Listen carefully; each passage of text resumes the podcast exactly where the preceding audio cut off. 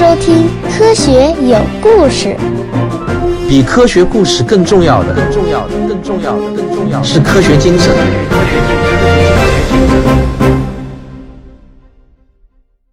本期节目选自我的收费专辑《科普经典解读课》。上两期节目我们在讲脑中魅影的时候呢，我们多次提到了弗洛伊德，然后就有听众希望我们把弗洛伊德再多讲两句。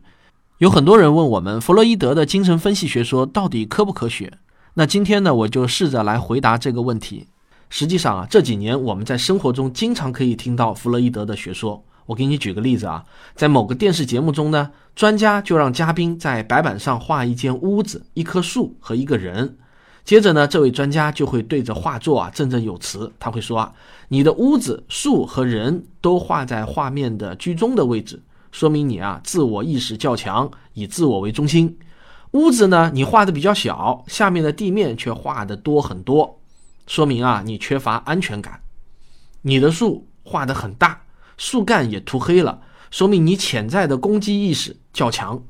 说完之后呢，这个专家还会煞有介事的，显得极其高深的说：“这是弗洛伊德的精神分析法。”弗洛伊德这个非常洋气的名字啊，再加上精神分析这个不明觉厉的词，瞬间呢就会把你给征服了。然而，当我对科学了解的越多，我就越是坚定地认为这是一门伪科学。要想了解弗洛伊德的理论都是从何而来的，我们得先走进他和他所处的时代。弗洛伊德呢是出生于1856年的奥地利，17岁的时候啊考入维也纳大学医学院二十五岁呢开始私人执业，担任神经科的专科医生，同时啊也收治精神病人。当时的精神科还是一片科学的荒地。弗洛伊德由于自己的独特见解，与维也纳医学界呢是格格不入。一八九七年的夏天，他开始对自己做心理分析。每天呢，就抽出一定的时间，用自由联想和释梦的方式，寻找隐藏在回忆中的童年经历，寻找隐藏在自己每天情感口误和微小记忆错误背后的动机。在这个过程中，他一次次的接近崩溃的边缘，又一次次的绝地逢生。一九零零年，四十四岁的弗洛伊德完成了自我分析。这次自我分析给他带来的收获呢，是巨大的。不但让他摆脱了神经功能症，确证了从患者身上得到的一些结论，并且催生了他的精神分析理论。同年呢，他出版了《梦的解析》，后来这本书呢就被视为精神分析法创立的标志。弗洛伊德认为，人有意识和潜意识两个层面，潜意识产生自人类的性欲本能，这个本能从儿童期就已经存在了。他说啊，我被一步一步引向病人的生命历程。终于回归到病人童年的第一页上，我发现生命早期的许多印象，虽然绝大部分被遗忘，却在个人成长过程中留下了不可磨灭的痕迹，为后来的种种精神症状埋下了种子。《梦的解析》这本书呢，尽管销量不是很好，但是呢，它却让弗洛伊德摆脱了孤军奋战的局面。一批青年医生以他为核心，成立了心理学星期三聚会，形成了一个学术小圈子。有一位成员就回忆到，参加聚会的每一个人都有一种强烈的感觉，那就是我们正在亲历一个伟大信仰的诞生。弗洛伊德就像一个先知，每一句话都能把衰老过时的旧理论送进坟墓。如果大家稍微多了解一些弗洛伊德的学说啊，就会发现他几乎把所有人的成人心理现象都归结为童年期对性欲的压抑。比如说，他最著名的俄狄浦斯情节。这个俄狄浦斯啊，是古希腊神话中的一位悲剧人物。他的父亲因为他会弑父恋母的预言而丢弃了他。尽管养父母对他视如己出，但他却因为误会而离开了家，独闯世界。那时他并不知道自己是被收养的。后来呢，他因为意外杀死了自己的亲生父亲，又和亲生母亲结婚，并且啊还有了四个孩子。这就刚好正中了预言。这个真相被揭露后呢，他难掩痛苦，刺瞎了双眼，并最终流放了自己。弗洛伊德在《梦的解析》这本书呢，就写道：很可能我们都注定要将最初的性冲动对准我们的母亲，将最初的憎恨和暴力冲动对准我们的父亲。我们的梦让我们确信如此。弗洛伊德一九一三年的《图腾与禁忌》这本书中也提出，男孩早期的性追求对象是其母亲，他总想占据父亲的位置，与自己的父亲争夺母亲的爱情，也就是恋母情节。如果这种情节得不到有效的控制，对父母一方的强烈嫉妒反应能够产生足够的破坏力，并因此对人格的形成和人际关系产生永久性的困扰和影响。再严重下去呢，就会发展成为精神病。对弗洛伊德这一观点的批判啊，其实由来已久了。美国罗格斯大学人类学教授罗宾·福克斯就说，俄狄浦斯对母亲并没有欲望，与母亲的乱伦纯属一个可怕的意外。而美国乔治华盛顿大学的精神病学家詹姆斯利伯曼则认为，该剧强调的是家庭中的关爱互助，而不是弗洛伊德所说的敌对和恐惧。俄狄浦斯在养父母家成长，很爱养父母，但是他听到神谕说将来会乱伦，并且还会杀亲，然后呢就离家出走了。其实早在1891年，芬兰的人类学家爱德华韦斯特巴克就提出。自然选择让人和其他动物在心理上无意识地避免近亲繁殖，以免后代受到遗传疾病的危害。这让共同生活在一个家庭或种群的个体自然地会避免性方面的接触。近亲性交的行为十分罕见，这是由自然选择所决定的心理基础，在逐渐发展出乱伦的文化与道德禁忌。目前啊，进化心理学家和人类学家。把人类的社会行为看成是进化的结果，认为俄狄浦斯情节是对亲子矛盾的错误解读。进化的基础呢是自然选择，也就是最适合个体生存和繁衍的遗传特点会被保留下来。这个过程中产生的亲子矛盾与乱伦欲望是没有关系的。就连弗洛伊德的弟子也发现，硬套俄狄浦斯情节是有问题的。例如啊，有的孩子知道父母可能要离婚，就会想方设法的把父母给撮合在一起。另外呢，也有一些弗洛伊德的支持者认为，他的理论有很多象征性与比喻性的东西，不应该简单的归结为单纯的生理上的性思维和性行为。比如说，他写的阴茎不单是指你胯下可能有的那块海绵体。更是指一种男权社会下被男性父性所代表的强大的力量与权威。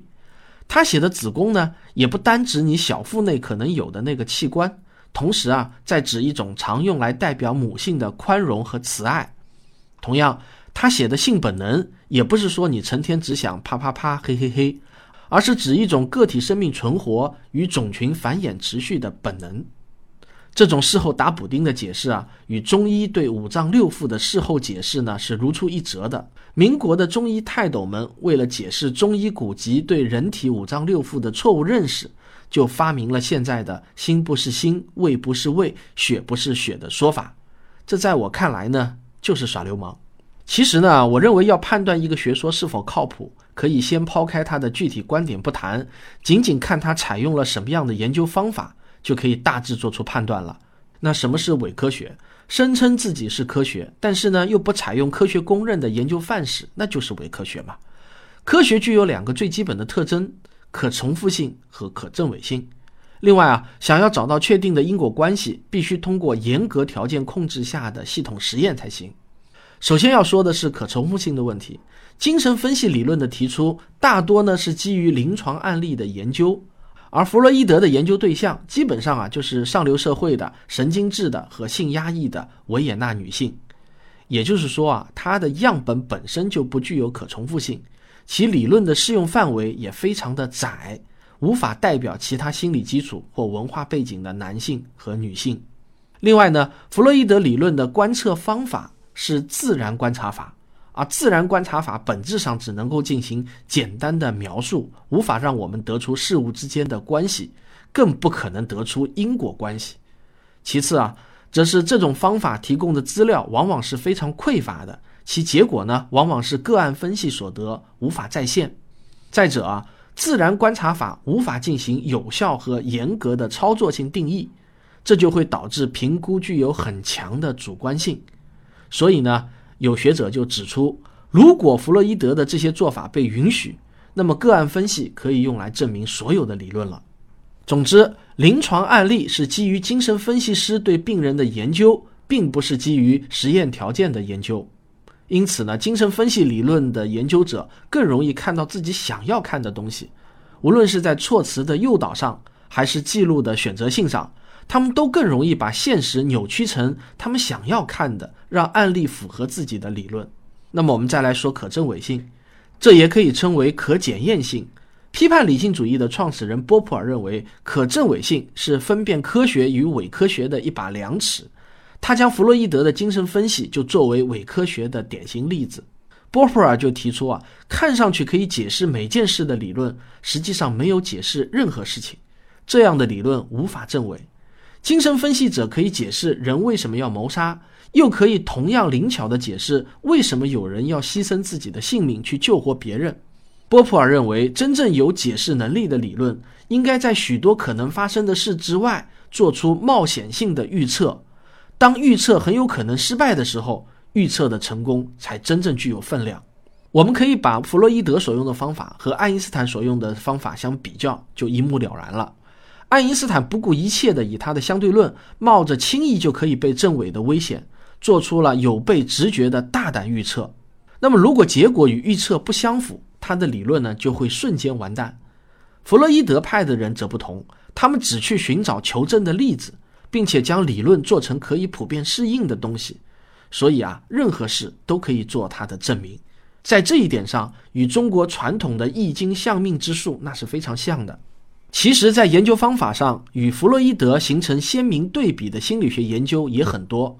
例如，著名的小艾伯特实验，就是弗洛伊德理论大行其道之时对他的狠狠打脸。